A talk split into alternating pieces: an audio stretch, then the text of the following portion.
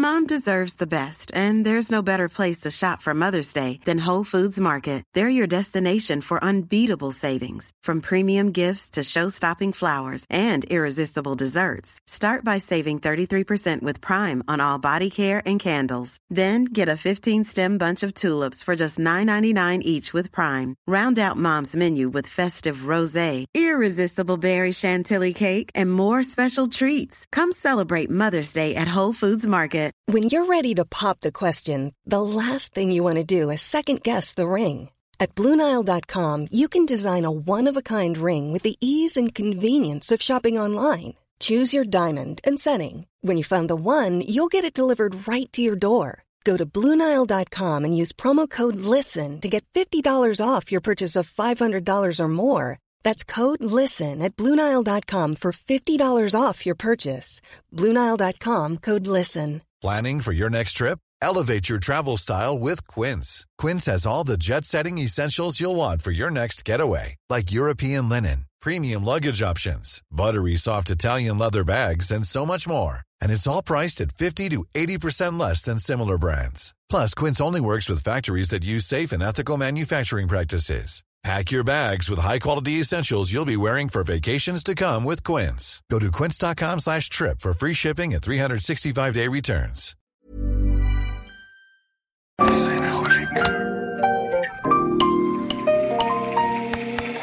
Bienvenidos a Designaholic, el podcast que amplifica la conversación sobre la cultura del diseño y las industrias creativas a través de sus protagonistas. Acompaña a Jorge Diego Etienne mientras comparte su pasión por el diseño con los temas más importantes de la actualidad y el análisis de objetos que han hecho historia o están marcando tendencias. Bienvenidos. Gabriela Salinas y Violeta Hernández son dos diseñadoras regias que crearon ACME, la primera colección de NFTs generativa fundada por mujeres mexicanas que plantean la introspección emocional. En el episodio de hoy, Jorge Diego, Gaby y Violeta platican sobre el camino para lograr generar 10.000 piezas únicas, su enfoque al apoyo de la salud mental otorgando un porcentaje de lo recaudado a asociaciones nacionales y el poder de las comunidades creativas. Bienvenidos a un episodio más de Isanaholic. El día de hoy estamos grabando desde el showroom de Herman Miller, nuestros patrocinadores, aquí en San Pedro Garza García, en Parque Arboleda, para que sea una vuelta. Y bueno, eh, también el día de hoy me acompañan dos amigas, dos creativas que tengo rato persiguiendo para que vengan aquí al podcast a platicar. Gabriela Salinas y Violeta Hernández, bienvenidas. Muchas gracias.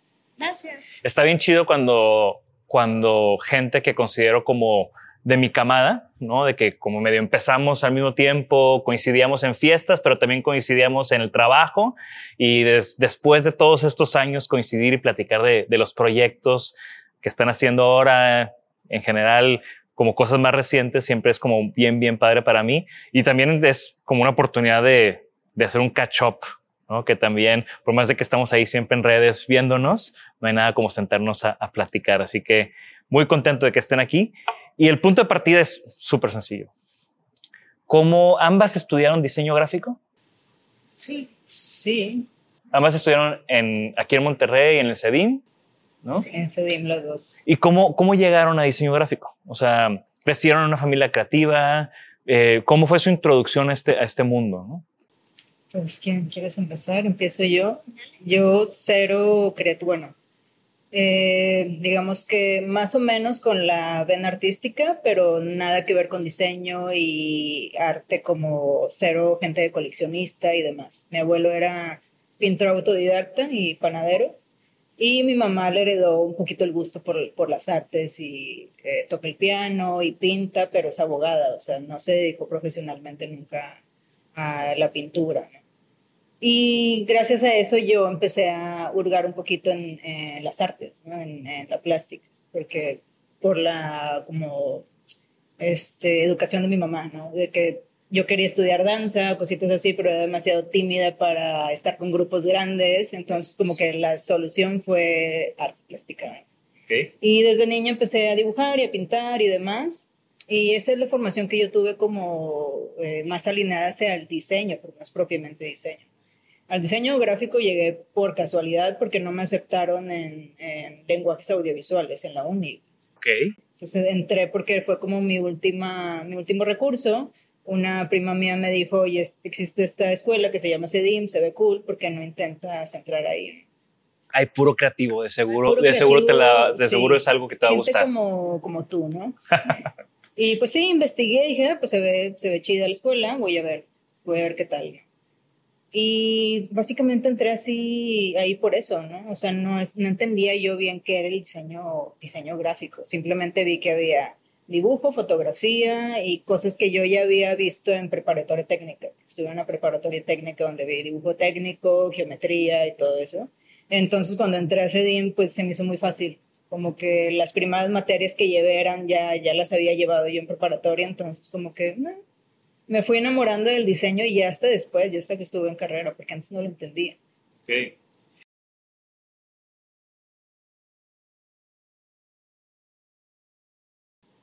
Pues mira, yo creo que estuvo curioso porque yo estaba muy perfilada hacia la ciencia, de hecho también la prepa en la que estuve, que es el CIDEP, es como muy, pues es de la uni, es de dos años y te van preparando como para que entres directo a medicina o física o esas carreras. Y yo, a mí me interesaba la biotecnología y de hecho apliqué, quedé, o sea, solamente entraban de que 30 personas de todo Nuevo León y yo quedé, ya estaba ahí. Sí quedé. este, ya por poquito iba a entrar y así como faltaba un mes de, de entrar. Pero yo, como por alguna razón, llegó a mi casa una computadora, creo que era de un tío o algo así, que tenía instalado Corel y yo le picaba, o sea, era de que, ¿qué es esto? Y lo abría y le picaba y me ponía a hacer discos de música, que en ese entonces pues yo andaba de que en el punk rock y así, y como que me ponía ahí así, de que calaveritas, no sé.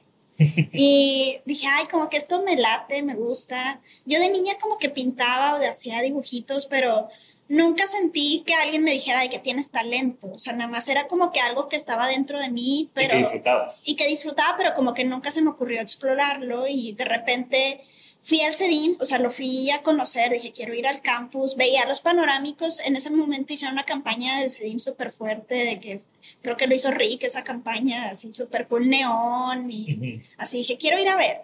Y no, hombre, me, me, enamoré. O sea, vi los folletos, vi la gente, dije, esto siento que es para mí. Y como quiera ahí hubo dudas, porque mi familia era de que, pero vas a terminar haciendo lonas, de que, ¿qué vas a hacer ahí? Yo, pues no sé, de que no, pero acá científica, laboratorio, y yo, uy, sí. Pero bueno, apliqué a la beca y dije, no va a meter si me dan la beca. Y ya metí, tenías que meter un proyecto. Ya no me acuerdo qué hice, pero pues hice ahí unas cosas y metí el proyecto y quedé o sea, sí me dieron la beca y eventualmente dije, les dije a mis papás de que, bueno, pues ya esta fue lo que, sí. lo, pues fue la vida que me llevó aquí, me dieron la beca. Bueno, está bien, inténtalo, ya, ya entré y pues feliz. Porque aparte creo que, o sea, algo que en, en los años que yo di clase en el CEDIM, algo que siempre me gustaba, me gustó, es como este tema de, todas las carreras y, o sea, pues tal vez no estás en moda, pero estás viendo lo que están haciendo y luego ves las maquetas de los arquitectos y como que hay mucho cross-pollination de, de, creatividad. ¿Cómo fue esa experiencia de, de, de, estudiar en una escuela así? A mí me cambió totalmente la vida, o sea, entrar al CEDIM. Y no lo digo como publicidad, porque realmente yo nunca he sido una persona de instituciones académicas. O sea, a mí se me complicó bastante desde la primaria. O sea, tenía las materias favoritas que me gustaban y las materias que odiaba como matemáticas y que nunca fui buena en ellas. Pero descubrí otro panorama en CEDIM. Eh, entré a estudiar ahí y pues por alguna razón me fue bien. Y me tocó que me dieran clase gente increíble. Me dio clase cita de la tortillería, Sonia Saldaña y eventualmente me jalaron para la tortillería, fue el primer trabajo que tuve.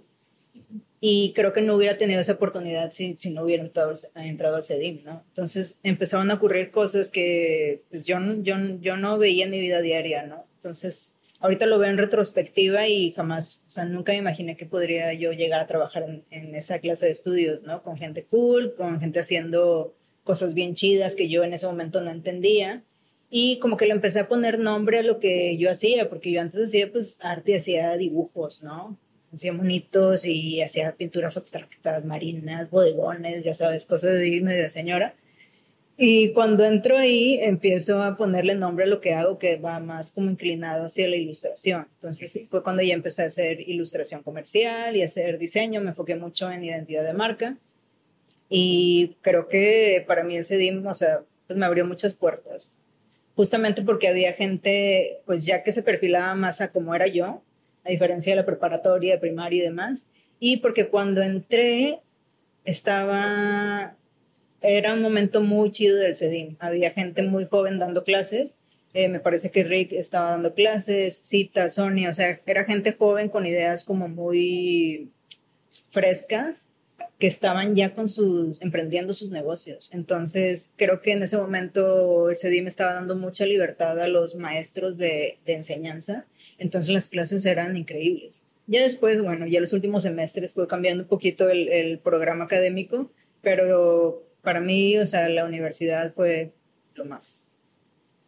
Y, pero también estuviste en Norma, ¿no? o sea, tú y, nos, tú y yo nos conocimos Creo que sí. tú estando en Norma. Sí, o no se fue mucho después. O sea, yo salí de la tortillería, o sea, salí de, de carrera, lo estuve un ratito más en la tortillería y luego me fui a Barcelona a un curso de ilustración. Estuve un rato por allá, regresé y ahora sí, pues buscando trabajo acá.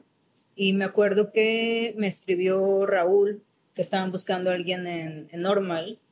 Y me acuerdo que fui con mi portafolio, pero no me acuerdo dónde tenía el portafolio. Era una cosa así tipo Fotolog, o sea, una plataforma así. Y me contrataron. En ese momento eran puros chicos, o sea, era Lucas, Rafa Prieto, Raúl, Lalo, que era mi director de arte, y ya después eh, empezó a entrar, bueno, entró Moni, entró Natalia, esta Katy Camilla, ya con el festival andando, ¿no?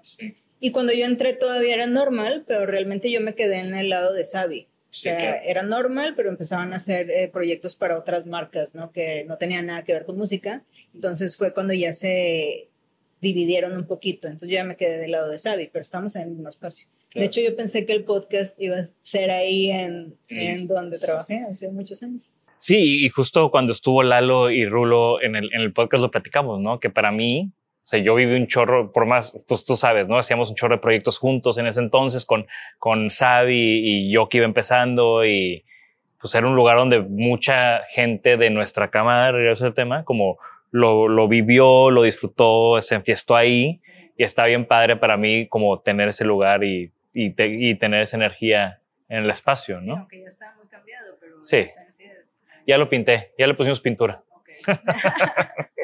y tú, Gaby, eh, ¿cómo fue tu experiencia en, en el CEDIM?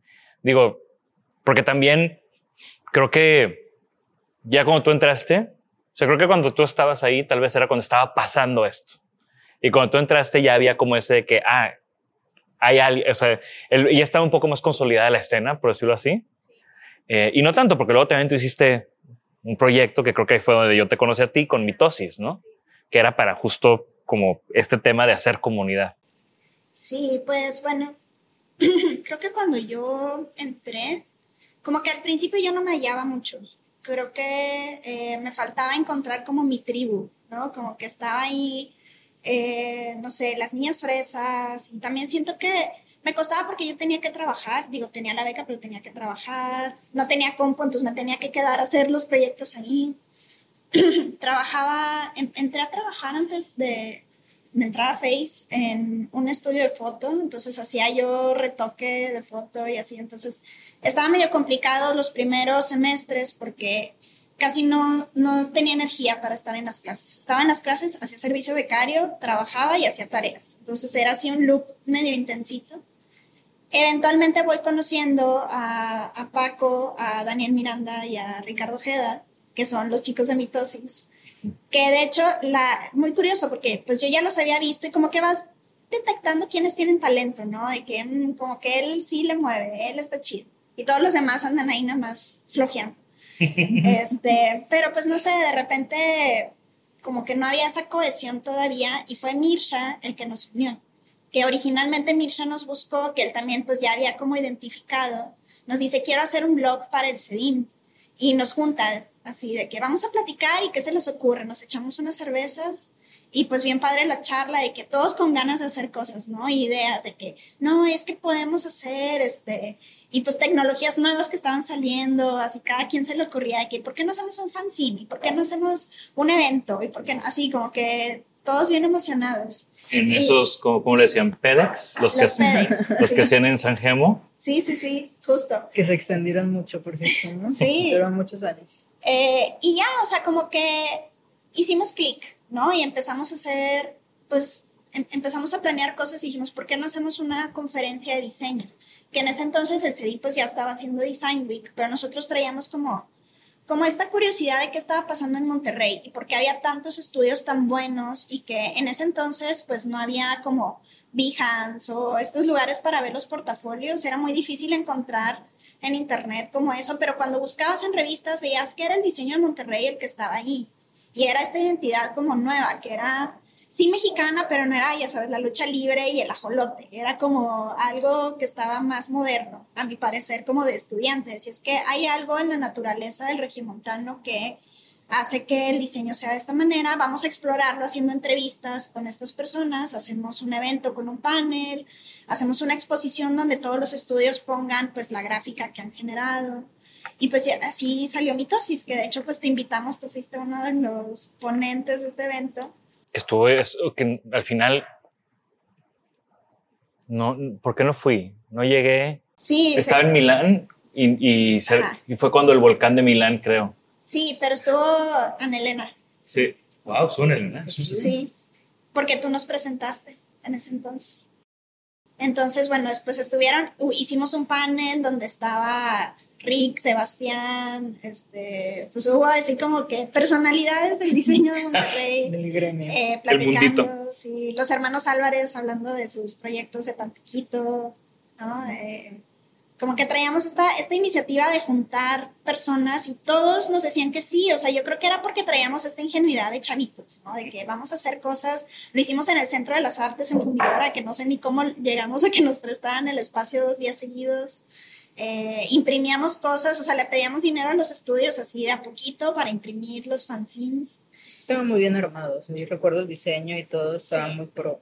Y creo que una de las cosas que de ese momento era que la ejecución, o sea, me acuerdo mucho los, los flyers de, los flyers de Normal que los hacía Face con una ejecución impecable, no solamente el diseño, sino también el papel, ¿no? Y, y con relieve, ¿no? Y, y hacían los, los fanzines de mitosis están perfectamente ejecutados de colección, ¿no? Las domésticas, tal vez, o sea, obviamente Gómez de otra generación, pero doméstica era algo, o sea, como que había mucho ese tema de, de generar cosas y generar un, un, registro de lo que estaba sucediendo en, la ciudad, ¿no? Sí, y yo creo que hasta ahí fue donde ya me sentí como que más en mi casa, ¿no? O sea, como me, costó, ya fue casi terminando la carrera, pero también así llegué a Face, que yo pienso igual que Violeta, o sea, que si, quizás si no hubiera estado en el CEDIM no hubiera llegado a esa oportunidad, porque creo que antes de entrar al, al o quizás en mis primeros semestres que empezaba a ver, bueno, cuáles son los estudios, dónde puedo trabajar, yo decía, uy, no, pues voy a trabajar en 20 mil agencias patito y eventualmente voy a tener portafolio chido para aplicar a Face. O sea, como que eso pensaba al principio y de repente ya estaba trabajando en Face mientras yo era estudiante. Entonces sí, creo que me abrió esas puertas, me abrió la puerta de empezar estos proyectos, estos eventos. Me di cuenta que me gustaba organizar conferencias, eh, que ya después dije, bueno, ya ni siquiera hago diseño gráfico, pero sigo haciendo ese tipo de cosas. Claro, como que entiendes el valor de unir a la gente a través de, de un evento, de generar comunidad al final del día, ¿no? Que, que lo hemos platicado, desde cosas como mitosis, que era un tema, sí, de comunidad de diseño, pero también al mismo tiempo estaban pasando las fiestas de Normal, estaban pasando, ¿qué eran los otros? Miau también, las fiestas de Miau. O sea, como que había muchas cosas pasando también eh, como satélites de la comunidad creativa, porque igual muchos de los diseñadores estaban en una banda o los que los diseñadores hacían las fiestas y al final era como todo una... No, y todos nos conocíamos, creo que era buen momento, fue un buen momento de, del diseño, o a lo mejor yo lo veo así porque estaba joven en ese momento, muy joven, y lo viví de otra manera, pero creo que fue un buen momento donde estaba Fe, País, perdón, estaba eh, Xavi, etcétera, pues al final pues éramos vecinos, ¿no? O sea, estábamos en el mismo edificio. Y estaban en el epicentro de lo que estaba pasando de diseño en, en la ciudad, ¿no? Al final Facey y, y Xavi pues son, y Anagrama tal vez, o sea, Anagrama también, es como esta, esta generación futura, ¿no? Anagrama, futura, Face, es, es como lo, yo, yo siempre digo que son como los pollitos de, de Nacho y de, y de Gom, ¿no? De, de menos uno y de cadena.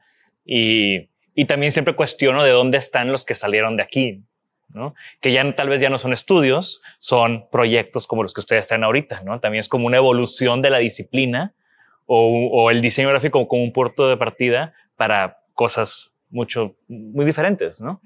Y en este momento de, o sea, ya estás, ya, ya están trabajando, ya están en un estudio, ya están en un despacho de diseño gráfico, pero al final ahorita tú estás muy clavada en service design, tú tomaste un camino de artista, de, o sea, también muy diferente a, la raíz del diseño gráfico. Entonces, ¿cómo es que ustedes al final se expandieron a, otras disciplinas? ¿Cómo, ¿Cómo del diseño gráfico y, porque de nuevo, si tú me hubieras dicho es que desde que entré o entré a trabajar a es, esto que ya hacía service design era la gráfica ahí, pero entraron a trabajar a los mejores despachos de diseño gráfico y eso fue, no sé si eso fue como lo que dijeron, no quiero hacer esto. Estuvieron un ratote ahí. ¿Tú estuviste en Face un...? Estuve un poco más de cuatro años. Sí fue un rato. Sí. Eh, bueno, a ver, para mí fue como... Me encanta el diseño gráfico. Eh, creo que era buena, o sea, puedo decir, creo que, pues para haber estado ahí, creo que lo Sí, hacía. Si estuviste en Face con Rick, Pero, ¿sabes qué? Como que para mí, yo veía que había clientes que tenían problemas y que llegaban esperando algo. Y muchas veces ellos lo que pensaban que necesitaban era un rebranding o diseñar el empaque de algo o hacer un website más bonito. Y lo hacíamos y quedaba hermoso, pero seguían teniendo los mismos problemas, no vendían o no estaban, sabes, como que les faltaba algo más. Yo decía, es que siento que el diseñador sí le puede ayudar en esas cosas, solamente como que en ese momento en mi mente no tenía metodología o no tenía nombre.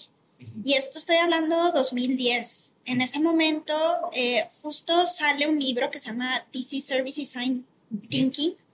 Eh, en el 2010 llega a mí ese libro, supongo que por el CEDIM o algo así, lo empiezo a leer y veo estas metodologías de entrevistas a usuarios, eh, haz un workshop, haz eh, un journey map, haz user personas, o sea, como que me voy enterando de que existen estas cosas y yo, ¿qué es esto y por qué es diseño? O sea, ¿por qué no me lo enseñaron en la carrera?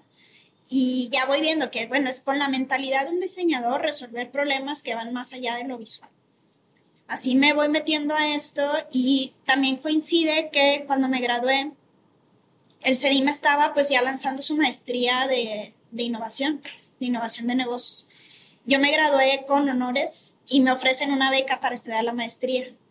Le estuve pensando mucho, fue que no, es que yo quiero trabajar, está como medio complicado, además pues seguir pagando, gastando, no sé, como que, de hecho le, les, me esperé un año, yo les dije ahorita, creo que no, si en un año está la oferta, pues a lo mejor la tomo. Y estuve trabajando un año en Face, pero yo tenía esa espinita, entonces como que igual fui a conocer, conocí a los profes, vi el plan de estudios y veo que hacía mucha conexión. Dije, a lo mejor suena como un poco ya más diferente porque negocios de repente no tiene mucho que ver con diseño, al menos en mi mente de ese momento. Dije, me voy a aventar, voy a estudiar la maestría, a ver cómo se conecta y, no, hombre, me abrió un panorama totalmente diferente porque fuimos a Silicon Valley, conocimos estas agencias IDEO, Frog, eh, pues cómo están haciendo innovación y es la metodología de diseño y el pensamiento de diseño, pero aplicado hacia otro tipo de cosas. Entonces, conozco el service design, el design thinking, la investigación de usuarios. Y regresando, Michelle empezaba Idea en México. Entonces también ahí como que se abrió luego, luego esa oportunidad o esa conexión de cambiar mi carrera hacia ese camino. Y dije, bueno, pues vamos a aventarnos a ver qué, como que andaba medio insegura y al final pues súper feliz de haber tomado ese camino porque creo que he crecido mucho más de lo que quizás lo hubiera hecho en diseño. Eso así lo siento yo. Sí, y también como que el, el origen, o sea, Service Design como disciplina, hay pocos programas de bachelor de Service Design. O sea, es una especialidad. Entonces también como que siempre es interesante con qué background llegas a, ese tipo de, especialidades, ¿no? Y el hecho de que tú hayas llegado desde el diseño gráfico creo que es, es, un muy buen match al final del día, ¿no? Y tú, Violeta, de, la tortillería... Eh, de la tortillería, ¿dónde me pasé? Pues es cuando estuve en... No, me fui a Barcelona y luego regresé, estuve en Savi.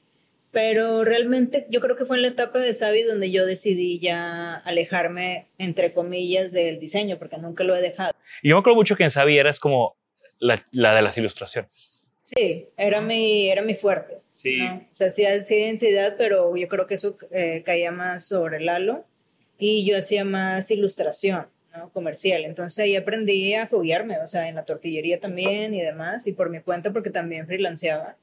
Y hacía ilustración de todo, o sea, para cualquier marca. Y entonces me empecé a dar cuenta que tenía ese dote, ¿no? De que había estudiado pintura, dibujo. Entonces yo podía adaptarme a cualquier estilo. Entendía muy bien lo que el cliente necesitaba en, en cuanto a ilustración.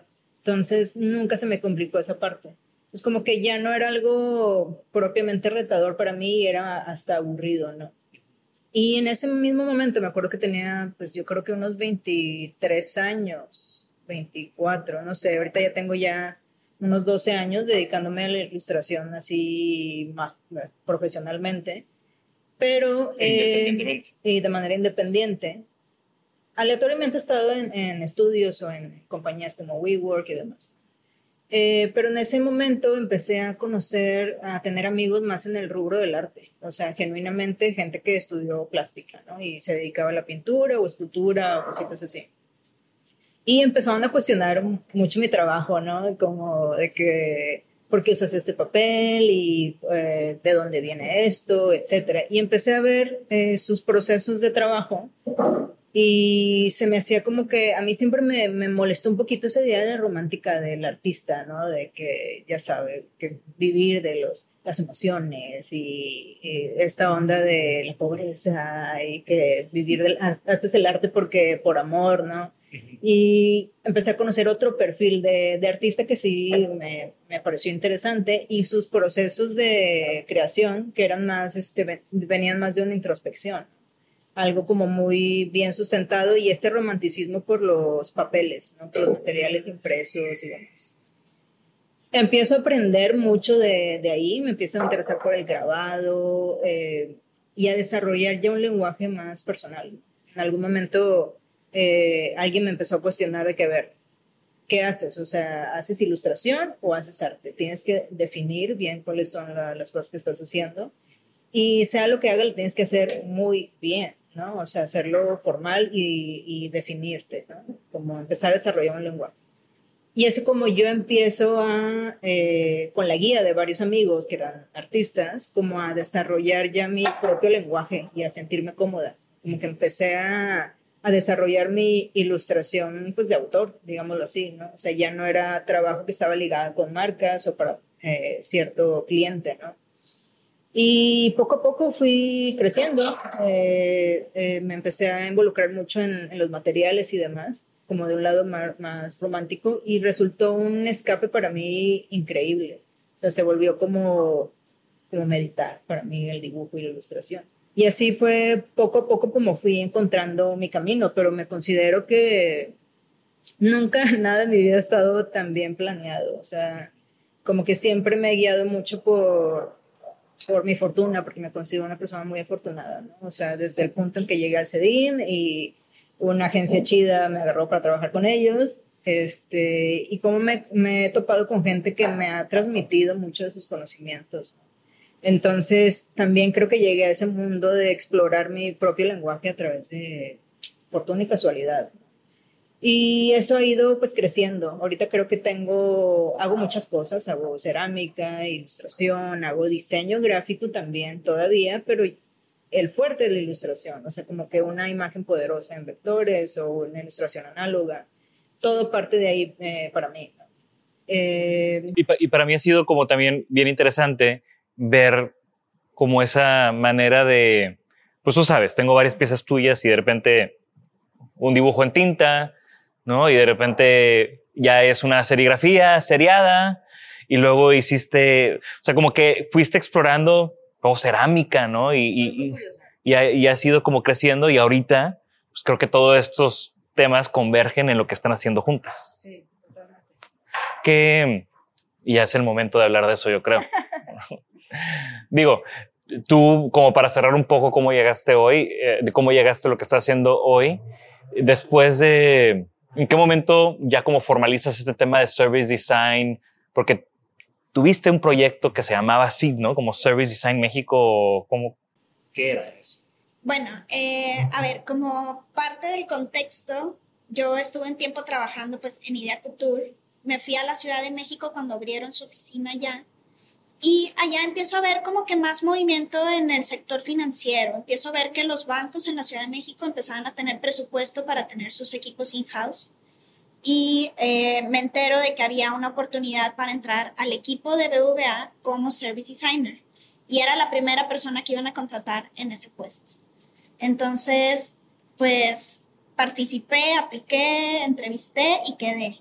Entonces entro ahí como la primera service designer. Poco a poco empiezan a entrar otras personas a esta área eh, yo en BVA estuve casi tres años. Estuve, eh, ellos tenían pues mucho la influencia de que en España había un equipo de Service Design muy consolidado, que habían estudiado maestrías y doctorados en Service Design en la Universidad del Politécnico de Milán. Y proyectos con IDEO también de Service Design en BBVA en España ellos tenían ya súper consolidado esto. Entonces México está empezando a replicar esto, pero pues también se encuentran con la realidad de que en México obviamente no hay maestrías, no hay doctorados, las universidades son muy diseño tradicional.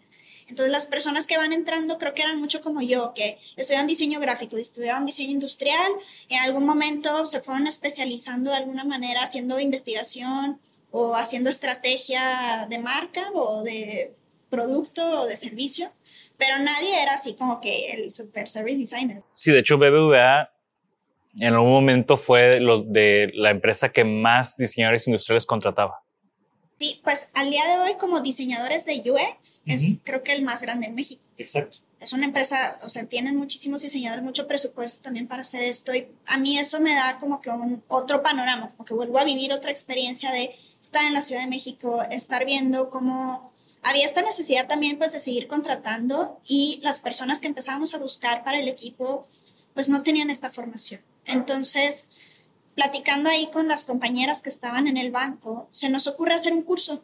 O sea, así como vamos a hacer un curso, cada quien va a dar un tema. Bueno, para esto yo estaba dando clases ya en la maestría de innovación, no, la maestría de diseño estratégico de la Ibero de Puebla en ese entonces, porque Carmina, que había sido mi asesora de tesis en el CEDIM, se fue a Puebla, me jaló, o sea, conexiones, ¿no? Sí. Este, Carmina tan pequeña, también hace mucho que no la veo, pero sí. tengo demasiado cariño. Ajá, y ella pues me conecta ahí a dar clases, me doy cuenta que me gusta dar clases, tenía material para dar un curso, las otras chicas que estaban ahí también estaban dando clases ahí en el TEC y en otros lugares, vamos, decimos, vamos a hacer un curso a ver qué pasa, ¿no?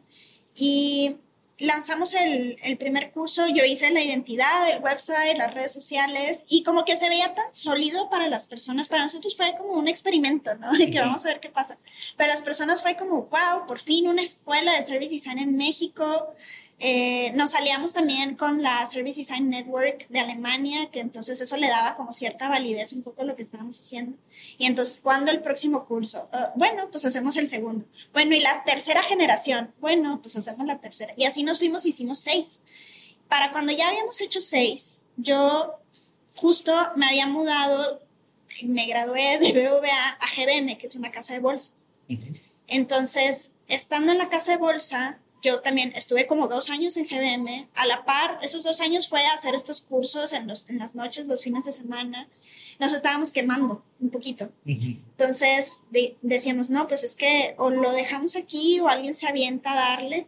Y yo en 2019 dije, yo me aviento. O sea, como que yo siempre había querido emprender y ya traía esta espinita, ya estaba todo puesto. La... Ya sabías armar, desde mitosis, ya sabías armar grupos, hacer eventos, ¿no? Haciendo eventos y otra cosa que pasó en 2019 fue que el TEC de Monterrey, de la Ciudad de México, nos busca, nos dice, quiero hacer una conferencia de Service Design, ayúdenos a organizar. Hey, ponemos el venue, ponemos el budget, pero ustedes organicen y díganos quiénes van a ser los speakers y todo. hicimos esta conferencia. Hay un puto. Ay, está muy cute. Qué bonito. Este, bueno, el TEC de Monterrey nos busca para hacer una conferencia. Estamos haciendo mil cosas, ¿no? No, yo me acuerdo que estabas con todo en ese momento. Sí. Bueno, los cursos dando clases, eh, GBM, la conferencia. Ciudad de México. La verdad es que terminé en un burnout muy pesado. Yo renuncié de GBM en ese burnout. Dije, me voy a dedicar tiempo completo a Service Design. Estuve, pues, hicimos un curso virtual, como vamos a replantear esto porque se vino la pandemia se vino la pandemia justo cuando venía la segunda conferencia, que ya teníamos un buen de cosas como súper pagadas y contratadas para hacer. Fue, bueno, vamos a hacerlo virtual, adaptarnos on the go, vamos a hacer cursos virtuales pregrabados, ya era de que en tu tiempo y así. Todo. Entonces, bueno, pues ya, o sea, como entré al sector financiero, service design y pues en eso ando, ¿no? O sea, y creo que eso es lo que me lleva ahora a lo de los NFTs, que podemos entrar, ¿no? O sea, termino también mi colaboración con Service Design México, de nuevo como por burnout y diferencias ahí con mis socias, y entro a trabajar a Bitso en el 2021. Que ahorita sigues en Bitso. Ahorita sigo en Bitso, tengo dos años en Bitso y pues empieza, se abre, se abre otro panorama que pues igual ocho años ya en sector financiero, trabajando, especializándome, pero el mundo cripto es otra cosa súper diferente. Y me empiezo a enterar de nuevas tecnologías, nuevas cosas que están pasando y ya digo, oye, ¿qué es esto? Está chido. Que para mí es súper interesante cuando empezaron con este proyecto, ACME, em, como que de repente aquí en México, pues las cosas llegan después, ¿no? Y escuchas que hay un término cada vez más rápido, cada vez más lo vemos aquí. Digo, Bicho es un gran ejemplo de de cripto y ya hay aquí una empresa chida. Y cuando ustedes empezaron con NFTs, fue como que, órale, o sea, alguien que conozco, que, que, está aquí en México, está haciendo un proyecto, pues como los que estoy leyendo y escuchando de este tema nuevo que son los NFTs. ¿Cómo, cómo deciden? Digo, entiendo los perfiles, pero ¿en qué momento se voltean a ver y dicen, ¿por qué no hacemos un proyecto juntas? Uy, pues pues nuevamente como que la casualidad nos llevó. O sea, para mí fue un parteaguas vivir en Ciudad de México. Estuve viviendo siete años en Ciudad de México antes de pandemia, antes de que se viniera pandemia, me regresé a Monterrey y demás. Y en ese momento Gaby también vivía en el DF y también se regresó a, a Monterrey. Entonces como que pues ya nos seguíamos, ¿no? En Instagram y demás. Ah, o sea, no eran tan amigas. No, no, realmente, o sea, nos conocíamos, pero pues no pero no, no cambiábamos ni nada, ¿no? Bueno, es que generacionalmente estamos un poquito desfasadas. Ahorita ya no estamos emparejando un poquito. pero bueno, no. bueno, el caso es que eh, como que en algún momento Gaby me escribe por Instagram, me dice, oye, si no has incursionado en el tema de los NFTs, creo que deberías de hacerlo.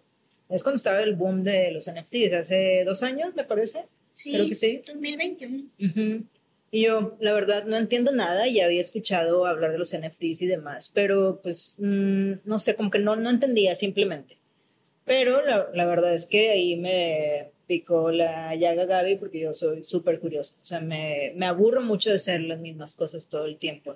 para mí, estar haciendo cosas nuevas todo el tiempo y, descubriendo y, investigando cosas que no entiendo es como mi, mi parte aguas, o sea, todo lo que hago. Por eso hago tantas cosas. Y es muy natural. O sea, si platicábamos hace rato de cómo fuiste cambiando de técnicas y aprendiendo nuevas técnicas y esto pues termina siendo pues, una tecnología, pero también es una nueva, es una nueva manera de abordar tu arte.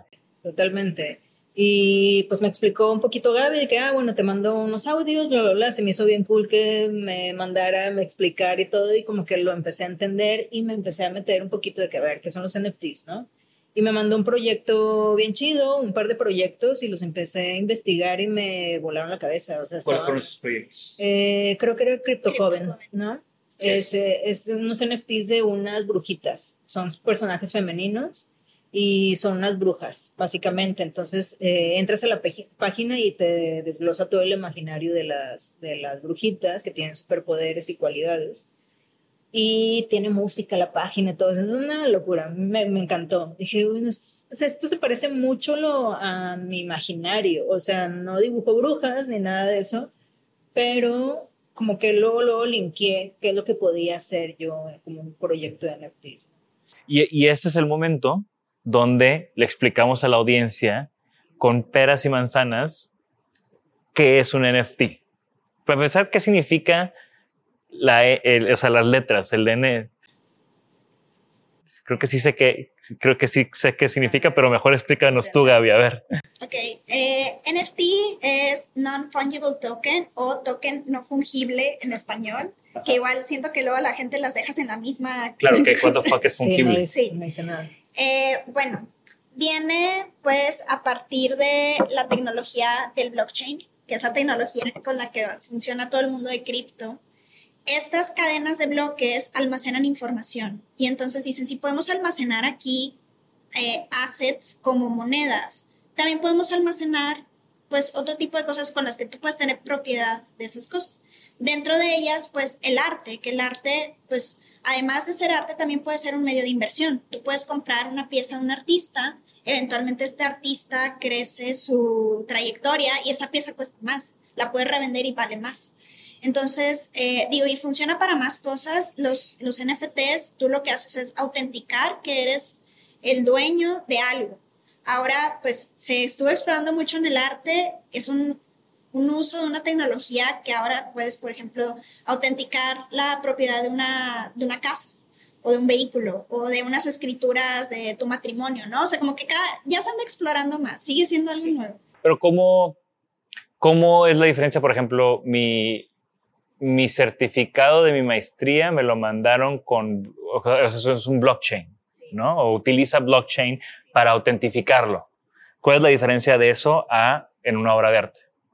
es lo mismo, o sea, la tecnología funciona igual, al final lo que la tecnología hace es validar que se originó la pieza, un certificado o un arte y de quién es el dueño. Y si se transfiere, pues quién es la nueva. La el certificado de autenticidad, básicamente, de una pieza de arte. ¿Te quedó claro?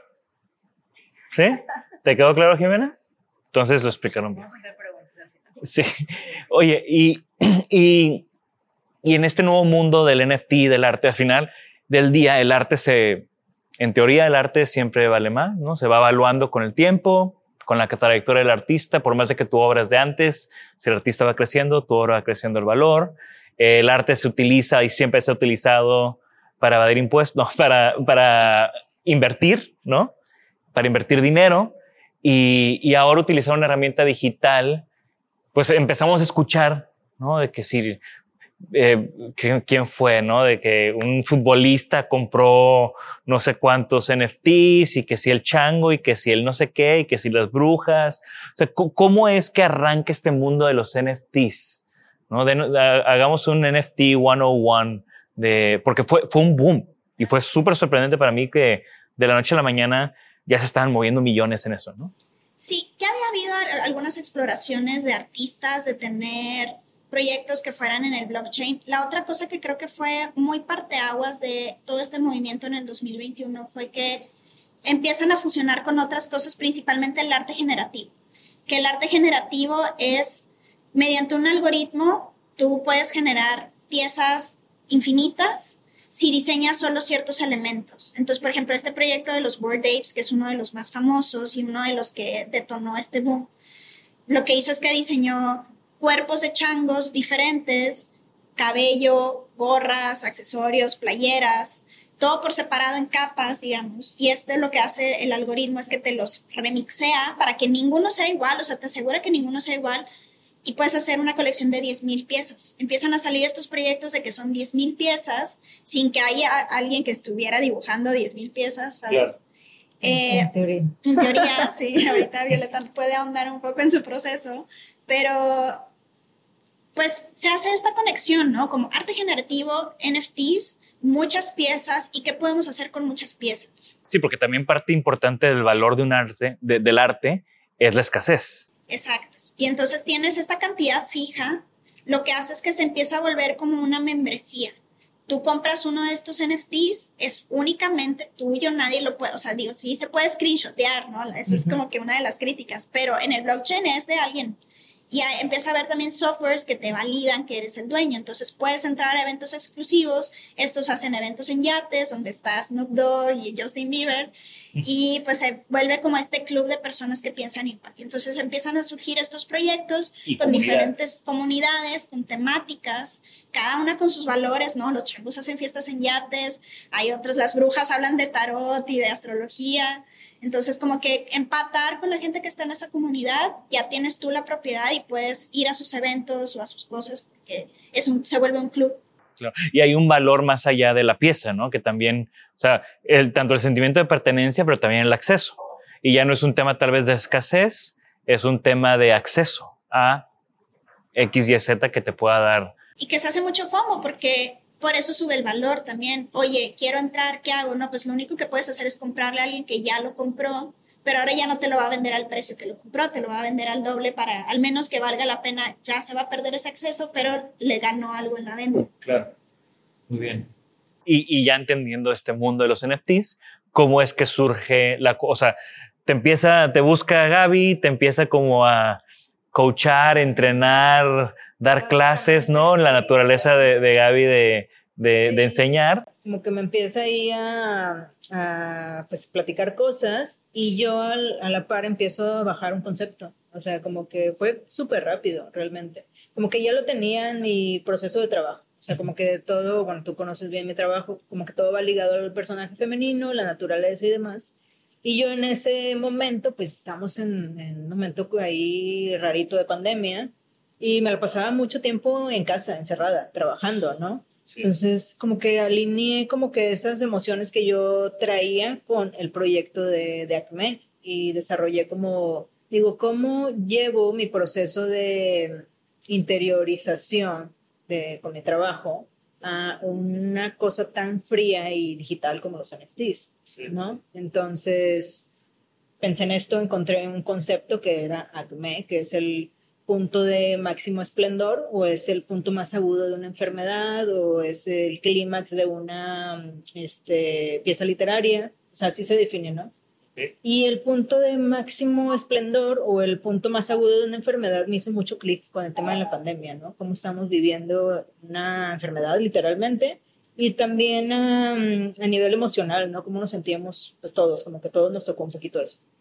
Entonces empecé a desglosar todo el concepto de, de ACME con personajes femeninos. No realmente, no, no realmente, pues es por todo este, el, el, eh, ligando con la mujer y demás. Pero eh, básicamente son los personajes de siempre que yo he hecho, son personajes femeninos, pero ahora en, en NFTs. ¿no? Y con estas múltiples configuraciones, expo configuraciones exponenciales Sí, digamos, eh, hicimos un montón de, de pruebas, o sea... Y... Porque entiendo muy bien cómo generas una obra tuya, uh -huh. ¿no? pero cómo generas el, o sea, cómo funciona el framework para poder generar cuántas, cu o sea, cuántos Son hay cinco en... mil. Tenemos ahorita 5 mil. O sea, la primera serie, por decir, ¿se dice serie? Sí, sí. La primera serie fueron 5000 NFTs. Colección. La primera colección son 5000 NFTs de obra tuya. Mía. Y, y, de, y esos 5000, ¿qué tienes que hacer para que puedan existir? Pues básicamente es lo mismo, o sea, bueno, tú has visto la, la pieza que tú tienes, de hecho es, es digital, eh, me parece que tiene Silene, ¿no? La chica está de perfil, de cabello rojo, sí. Bueno, son personajes frontales que siempre he hecho, o sea, todo está en capas. Cuando trabajo para serigrafía, pues hago, cada color en una capa distinta, ¿no? Y solamente, pues eso está un poquito medio matemático, ¿no? Como que cómo embonas, o sea, haces un rostro y lo haces diferentes ojos, diferentes bocas, diferentes cabellos, diferentes alitas, y cómo haces que todas, todos esos elementos embonen, ¿no? Entonces tuvimos que cuadrar todos esos elementos y hacer un montón de diferentes pieles, diferentes bocas, ojos y demás, todo en, en un programa que se llama Illustrator. Eh, pues trabajar por capas ¿En serio? O sea, ¿los NFT los hacen en Illustrator? Eh, en la etapa, eh, yo sí, ¿no? Hay gente que los puede trabajar en Photoshop y demás. Ah. Al final ya pasas todas esas eh, capas a una aplicación. Okay. En nuestro caso usamos la aplicación de Bueno, que son unos buenos amigos de Gaby, desarrollaron esta, esta aplicación porque anteriormente alguien, o sea, un programador tenía que desarrollar todo eso, ¿no? Si yo pensaba que todo era mediante programación. Sí, nosotros usamos esta herramienta que... Perdón. Este, nosotros usamos esta herramienta que se llama Bueno, que es de unos conocidos que justo querían empoderar a los diseñadores que no sabían programación. Es una herramienta no code. Entonces tú puedes subir tus capas y ellos se, se, encargan de hacer esta, este mix and match. Y es muy visual porque puedes ver ahí como que el resultado final y elegir eso que fue parte del trabajo que hicimos también de curaduría, decir, este mix está bien chido, este otro mix es un Pokémon, de que este como que no... Un frac está ahí raro, ¿no? Sí. Oye, suena muy bien esa app, la vamos a poner en los, en los show notes para que la gente que le interese y ahí... Es súper intuitiva. Muy intuitiva. Bueno, nosotros lo complicamos porque las piezas están demasiado complejas y no, fue una locura, o sea, ya nos queríamos suicidar, o sea, ya estábamos, de hecho, pospusimos el lanzamiento de, del proyecto porque sí son 5.000 piezas, que es básicamente es arte generativo, es decir, mezcla, por un algoritmo se mezclan todos estos colores, todos los elementos que ilustraste, que son un montón, eh, se mezclan aleatoriamente y te dan como resultado las imágenes que tú quieras, 5.000, 10.000. Y se suben a, se suben a, o sea, ¿cómo ya tienes, o sea, ya hiciste las capas, ya hiciste como los mixes regenerativos? ¿And then? Eh, ahí esa es otra cosa que nos resolvió bueno, que es que tienes que hacer un smart contract en Ethereum. Nosotros elegimos Ethereum, ya hay NFTs que pueden ser en otras eh, blockchains. Ethereum es una criptomoneda. Es una criptomoneda y es una blockchain. Okay. Entonces, eh, Ethereum en realidad es la blockchain y la moneda es Ether. Okay.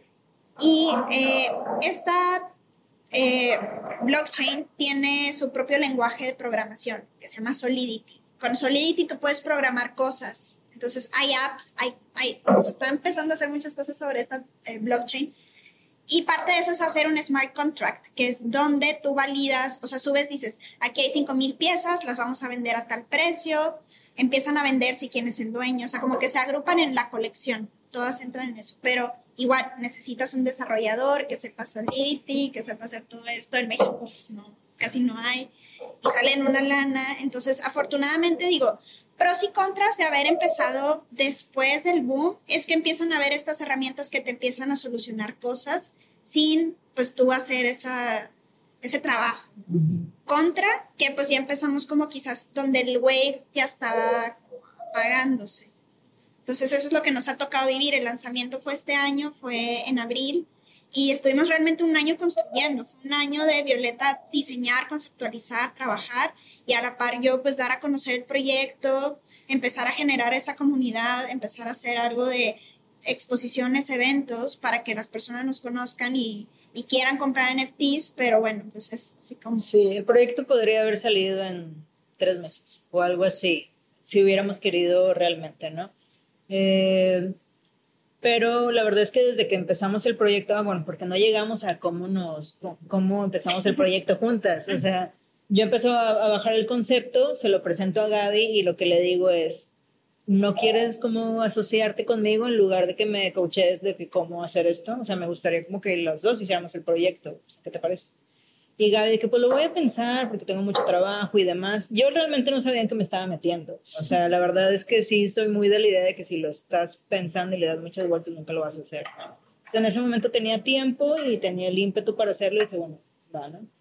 Y Gaby me dijo que sí, entonces fue como empezamos a lanzar este, este proyecto. Y pues básicamente lo pudimos haber sacado en un menor tiempo, pero estábamos muy comprometidas a que fuera un producto de calidad, ¿no? Como que yo no quería comprometerle la calidad que tengo en mi trabajo. Entonces, nos iba a llevar, nos llevó un año generar un, un producto como el que tenemos ahorita, que si te pones a verlo y demás a detalle, es un proyecto que está redondo, está muy bien hecho. La verdad, me siento orgulloso de lo que hicimos. Y nos llevó todo ese tiempo, ¿no? Obviamente en ese lapso pues pasaron muchas cosas y son como, pues es una ola que todavía ahí vamos surfeando ahorita, como que... Sí, y, como dicen, ¿no? Tuvo un boom, tuvo un backlash, pero al final sí hay proyectos que, que han sobrevivido, que se han mantenido, que hay proyectos como el de ustedes que no es tanto vamos a aprovechar que está esto súper de moda para cashing ya, sino cómo construimos algo y que, y que tenga la calidad y que perdure. Lo opuesto, o sea, nosotros no queríamos eh, hacerlo por dinero, o sea, no estábamos, nunca nos subimos a este barco de, de, ay, vamos a hacer este proyecto para eh, tener ganancias monetarias, o sea... Hay mucho dinero ahí, vamos a entrar, que no te imaginas cuánta gente. No, defraudada y, o sea, decepcionada y demás. Yo ni Gaby, o sea, Gaby ni yo nunca quisimos que, que el, como que el link para la gente fuera, voy a hacerme rico. Y ahorita lo, lo, lo seguimos diciendo, o sea, tienes un montón de beneficios con Acme, pero no te vas a hacer, no, es, no estamos vendiendo esa idea de que te vas a hacer. no, no es para que hagas el flip. ¿no? El famoso flip de, de, compro y luego pica y lo, lo revendo y así. ¿no? Hay mucha gente que me dijo que ¿por qué no haces NFTs? ¿No? Y hay mucha lana, hay, hay que hacer NFTs de tus diseños, pero como que no, no, no, primero no lo entendía muy bien y luego también como que tenía más la mentalidad de, pues está pasando todo esto y, estás escuchando tanto noticias del boom como noticias del crash.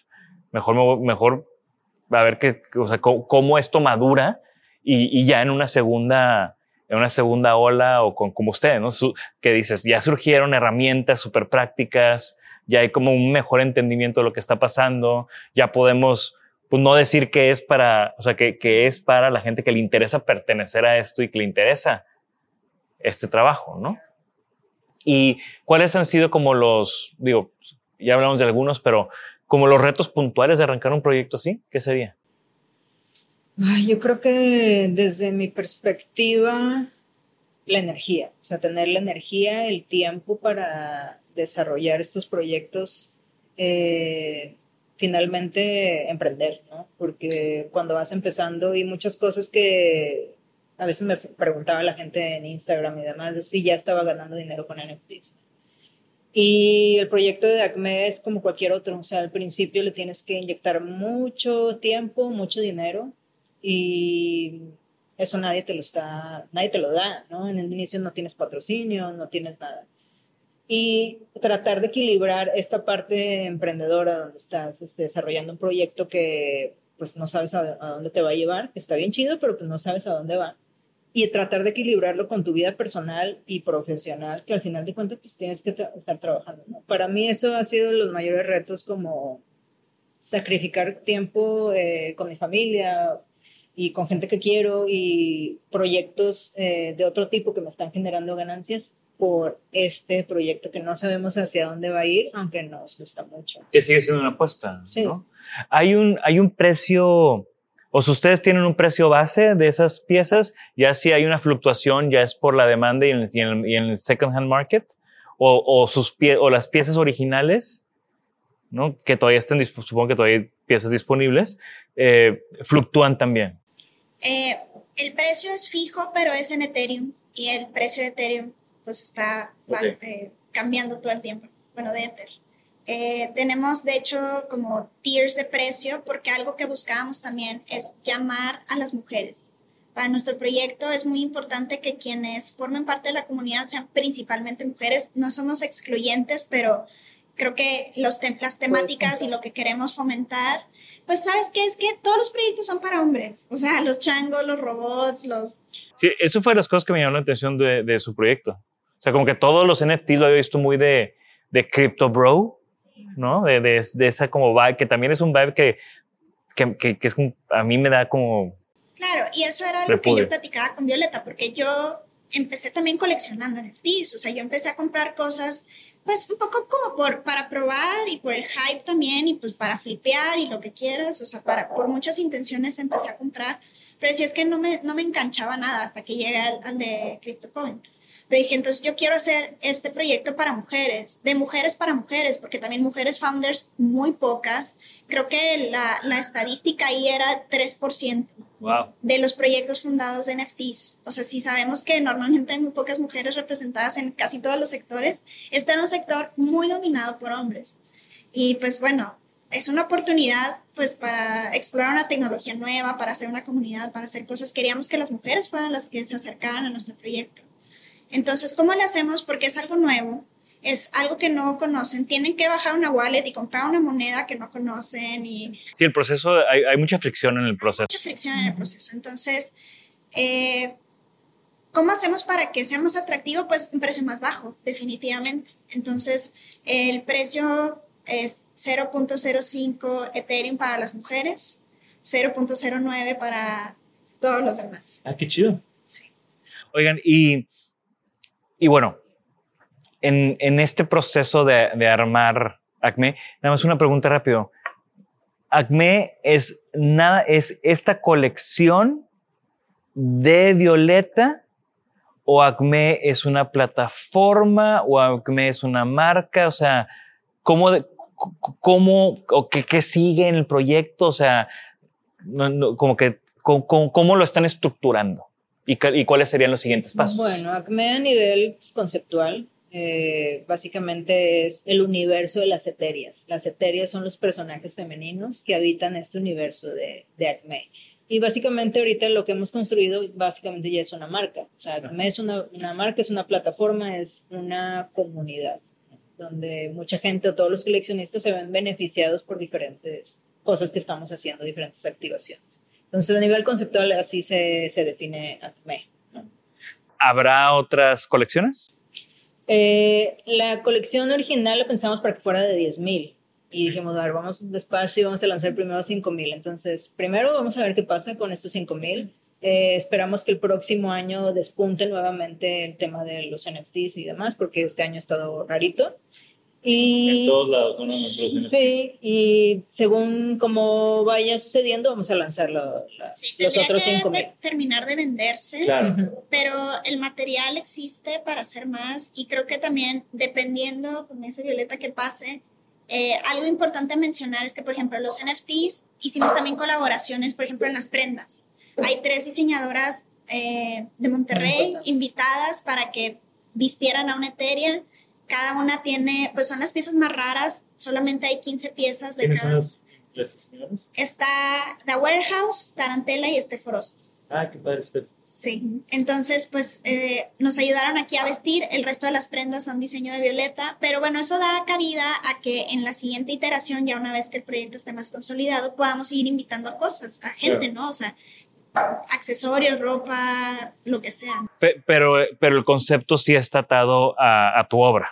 Sí, O sea, no es como que la segunda colección va a ser de otro artista. No, o sea, gira alrededor de tu obra con colaboraciones en diferentes instancias. Sí, ilustradas por Violeta.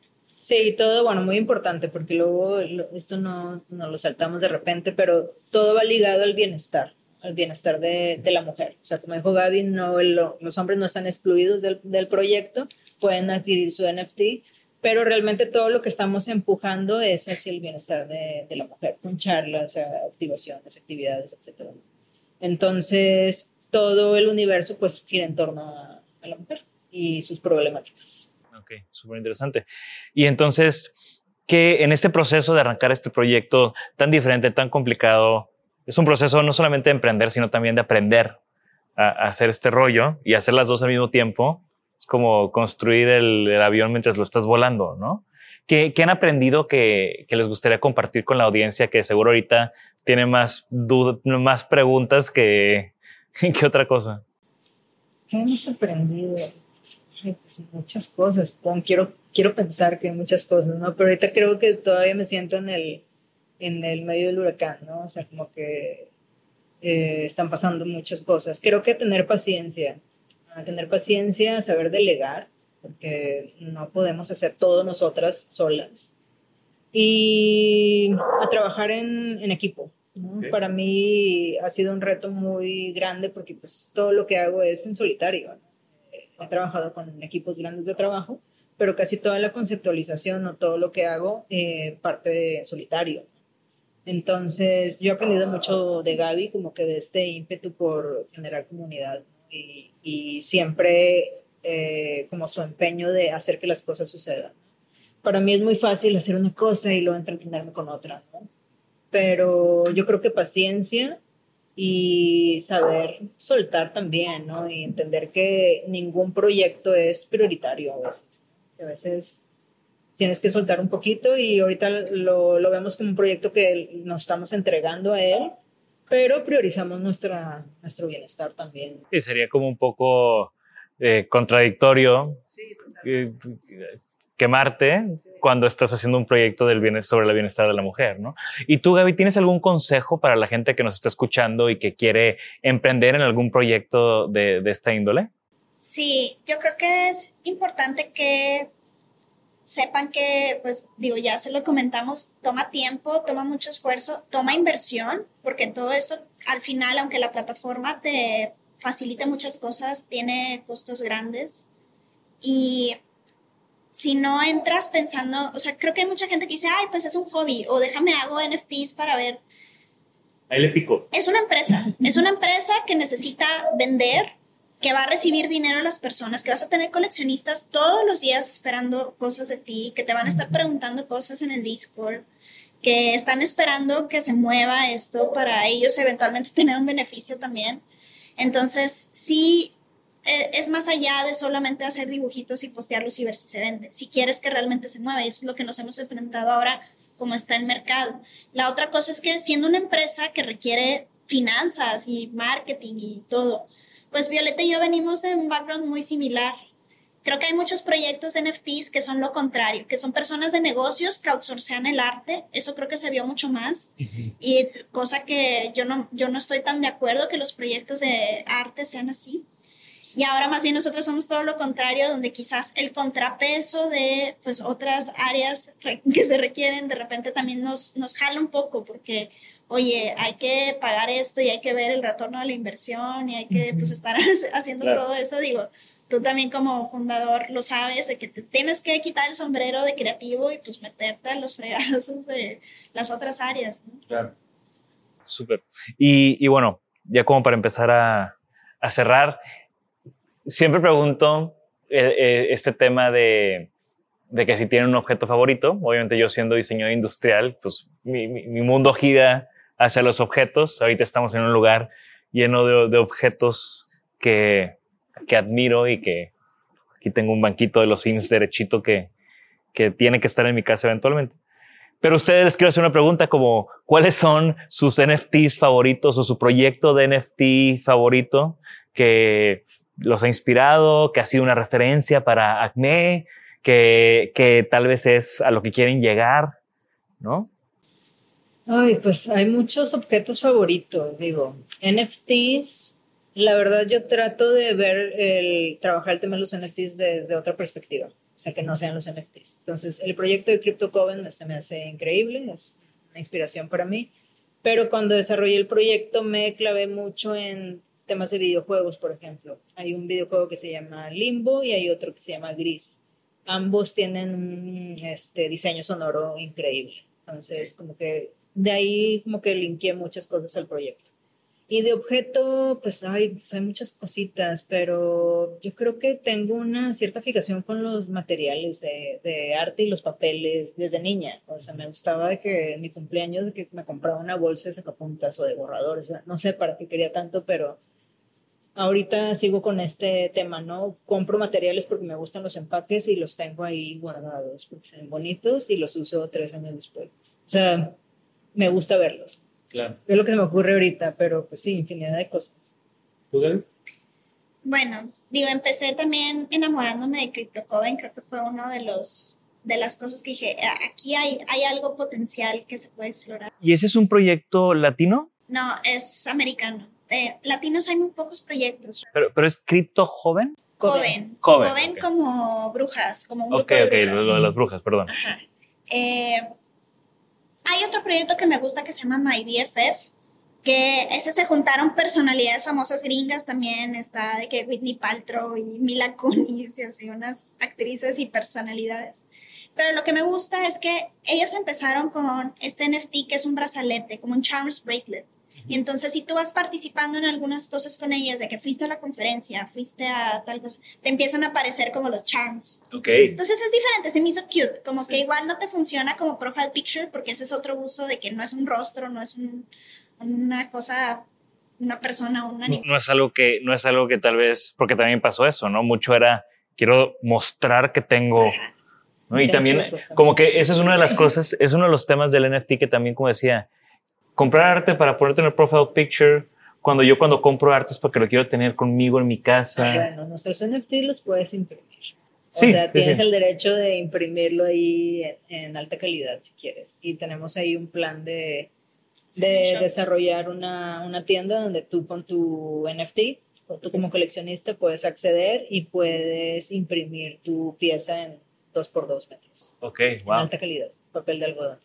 Pues son cosas, muchas cosas que están todavía sucediendo. Sí, seguro tienen un montón de cosas en el pipeline del, del proyecto, ¿no? Tú me decías que, que, que este proyecto de... Este proyecto, bueno, proyectos latinos hay muy pocos, pero de los que yo creo que lo han hecho súper bien y realmente son proyectos serios, sería Humankind que Humankind es el proyecto de, de, Pablo Stanley y Mariana Pedrosa, que son los fundadores de Bueno también, de esta plataforma.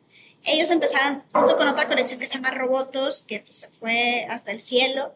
Humankind es un proyecto más reciente de ellos. Igual es una colección como de 5.000 piezas, pero tiene un storytelling bien bonito.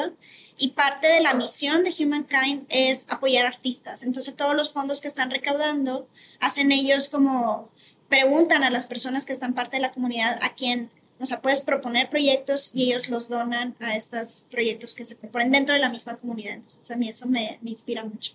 ¿Cómo fue la recepción de, o sea, de cómo en, esta comunidad, en este gremio, en estos círculos de, de los NFTs, cómo se recibió ACME? Con estas, porque entiendo que es un proyecto que tiene unos tintes muy de ustedes, ¿no? O sea, lo que hablamos de las mujeres, todo el concepto de tu obra, toda la experiencia que tienes tú. ¿Cómo fue recibido en, en, este mundo, ¿no? Y me, surge la pregunta porque me dices, oye, Mariana Pedrosa, ya tenía este proyecto, ya conocíamos aquí, ya conocíamos allá, llegan ustedes con ACME y, y cómo, con ACME y cómo es que, que hay una recepción de, de, la comunidad o del gremio de... Pues es como todo, yo creo que hay gente que te recibe bien, hay gente que no, ¿no? O sea, creo que si son personas cercanas a nosotros, la verdad es que hemos tenido mucho apoyo y nos han abierto puertas tal caso de las personas de bueno. Eh, la comunidad, por ejemplo, aquí en Monterrey nos hemos acercado mucho a la comunidad de cripto, estamos empezando a, acompañar los eventos, ya hemos hecho un par de cosas con ellos y también bastante abiertos, buena onda, ¿no? Como que hay, hay perspectivas dentro del mundo cripto y hay unas perspectivas muy técnicas o con cierta, pues... Puristas. Sí, pues solamente otra forma de llevar sus proyectos. Entonces, quizás con ellos no siempre conectas porque nuestro pues, foco siempre ha sido, vamos a hablar de bienestar. No estamos hablando de cripto y de blockchain y de que vente aquí a ser experto de las inversiones o así. Es más bien como la, la tecnología es el blockchain, pero no estamos hablando predicando eso. Es que otro enfoque. Entonces, más bien queríamos que mujeres normales, nuestras amigas, personas que quieran coleccionar arte de violeta, se acerquen a esta comunidad y que les interesen los temas. Entonces, ahí creo que ha sido como esa dicotomía. Y con este camino, con, este comienzo de camino, que estoy seguro que les falta mucho por recorrer, ¿qué sueños tienen? O sea, que ahorita que ya tienen este, este, eh, que ya tienen este trayecto y ya tienen todas estas ideas, ¿cuál es su sueño para, para ACME? Eh, pues yo creo que, eh, que esta comunidad crezca, o sea, realmente, que sea un proyecto que, que nos empiece, que empiece a ser rentable, ¿no? Que nos empiece a redituar para poder seguir generando proyectos, todos los proyectos que tenemos todavía en puerta. Eso creo, creo que sería lo, lo ideal, pero la verdad es que trato de, de no engancharme solamente con un proyecto, ¿no? O sea, y entender que nos estamos esforzando mucho porque esto salga chido y ojalá suceda, pero ya de manera más personal, pues quisiera seguirme dedicando a lo que hago ahorita, hacer diversos proyectos eh, creativos, pues ya muy grande, o sea, si puedo llegar a viejita haciendo esto y poder vivir de ello como hasta ahora, ¿no? Bien o no. Entonces, como que ese sería yo creo que mi, mi ideal. ¿Tú, Gaby, qué sueños tienes para, para ACME o para, para lo que estás haciendo ahorita, el punto que estás ahorita? Creo que para mí hay, siempre ha habido un interés de igual explorar como una parte creativa de mí que a veces en el trabajo del día a día como que no, no puedo explorar y parte de eso es mediante emprendimiento y mediante espacios educativos. Entonces esto para mí ha sido como cómo podemos volver a formar comunidad y volver a hacer algo como eventos, conferencias parte del roadmap que tenemos va mucho hacia allá de cómo conectamos a estas personas y les damos algo de valor, que no sea una fiesta en yate, que no sea venta en pedar y, ya, ¿no? Entonces, traer personalidades chidas que puedan dar un workshop, que puedan enseñar a las personas un framework, algo que se puedan llevar a su casa y, y utilizarlo para su bienestar. Tenemos ahí unos pilares de bienestar emocional, mental, físico, creativo y pues salud financiera que también está envuelto ahí. Ya, ya dimos un taller de ese tema, empoderar a las mujeres en esos temas, pues poder explorar eso creo que para mí es... Sí, porque lo exploramos desde muchos lados, ¿no? Como que siempre pensamos que este es el eje central, o sea, el bienestar. Pero cómo obtienes ese bienestar desde muchos lados, ¿no? Desde la música, desde el arte, desde la estabilidad financiera que ya habla Gaby. Entonces, dentro de este espectro, pues caben muchas cosas, ¿no? Desde conciertos, todo, ¿no? De hecho, aprovecho para recomendarles los playlists de Acme. Estamos como Acme Music, me parece, en Spotify. Y hemos estado colaborando con, con, varias chicas en la industria de, de la música. Una de ellas, Moni, Moni Saldaña. Claro. Hablando del, del Normal Crew. Ella arrancó con el primer playlist. Qué, padre. Y bueno, entonces ya, ya brincamos con esto a, la última pregunta, que es eh, más recomendaciones. O sea, ¿qué, ¿qué, están viendo ahorita? Puede ser relacionado con NFT o no, pero algo que le quieran recomendar a nuestra audiencia, un libro, una película, documental, serie, podcast, lo que sea. Será, pues a mí yo me reconcilié este año un poquito con la lectura. Bueno, este año, el año pasado con lecturas cortas. Estoy leyendo mucho a Ray Bradbury, que es como eh, ciencia ficción. Entonces, para todos aquellos que están como que ahí en el mismo dilema que yo, que les da flojera leer libros chonchos, eh, son lecturas cortas, son relatos muy interesantes y son de ciencia ficción, están misteriosos y demás. Eh, uno de mis favoritos fue el primero que leí de él y es de eh, relatos que hizo antes de ser famoso, ¿no? que después editó y, y lo sacó, ¿no? Ya cuando era famoso. se llama, me parece que se llama País de Octubre. Ok, súper. ¿Tú, Debbie?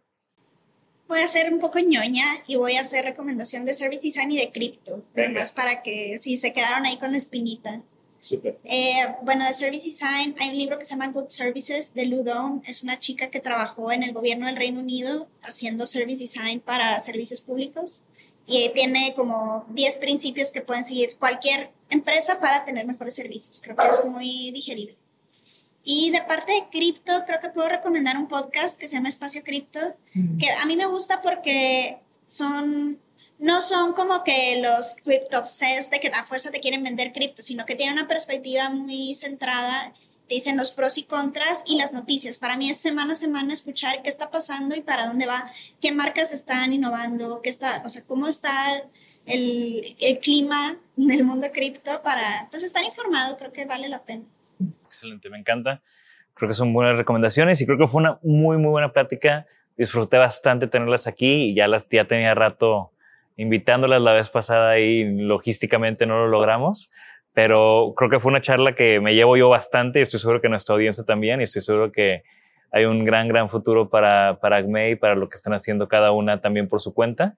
Así que no me queda más que agradecerles.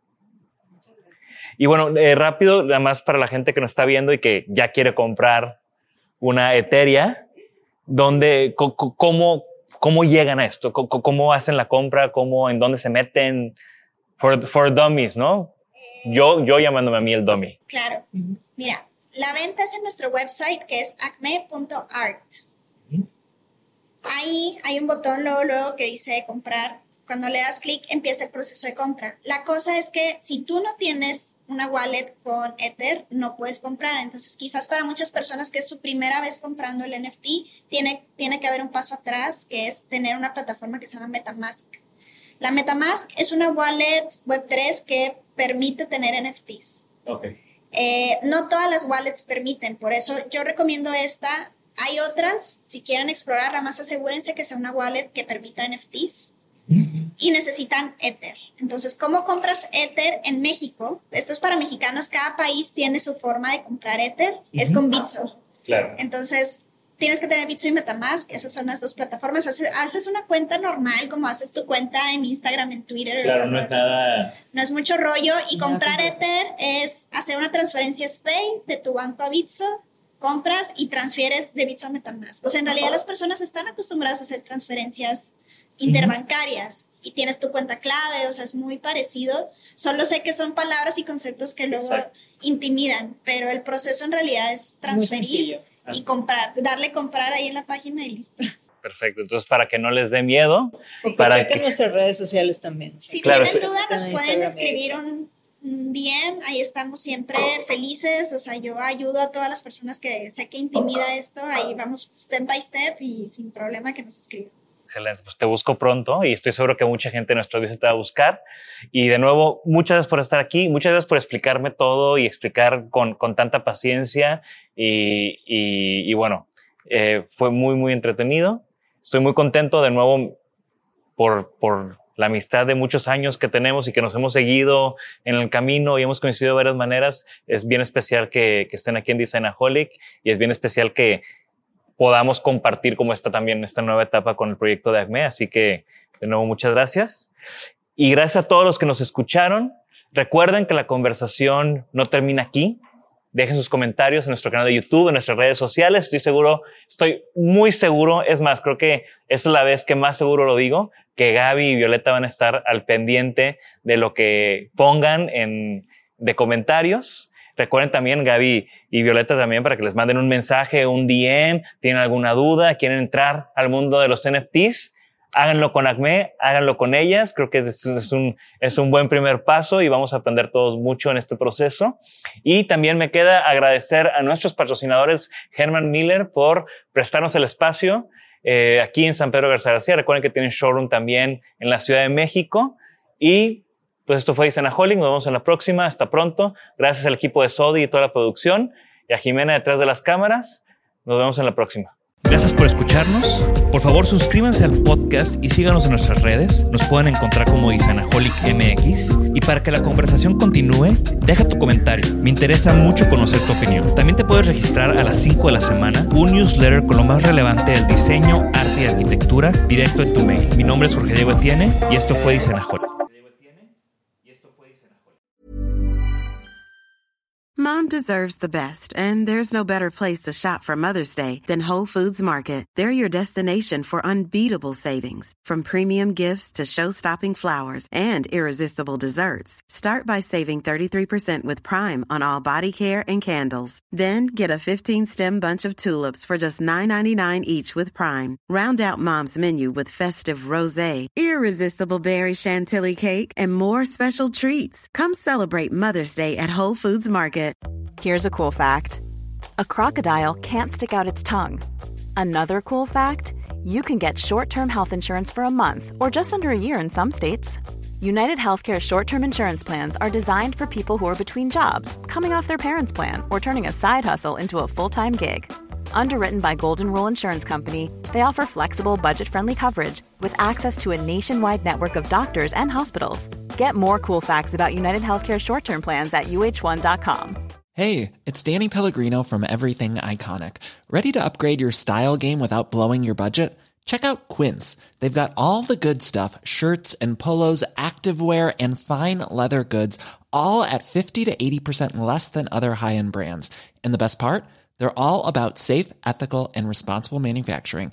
Get that luxury vibe without the luxury price tag. Hit up quince.com slash upgrade for free shipping and 365 day returns on your next order. That's quince.com slash upgrade.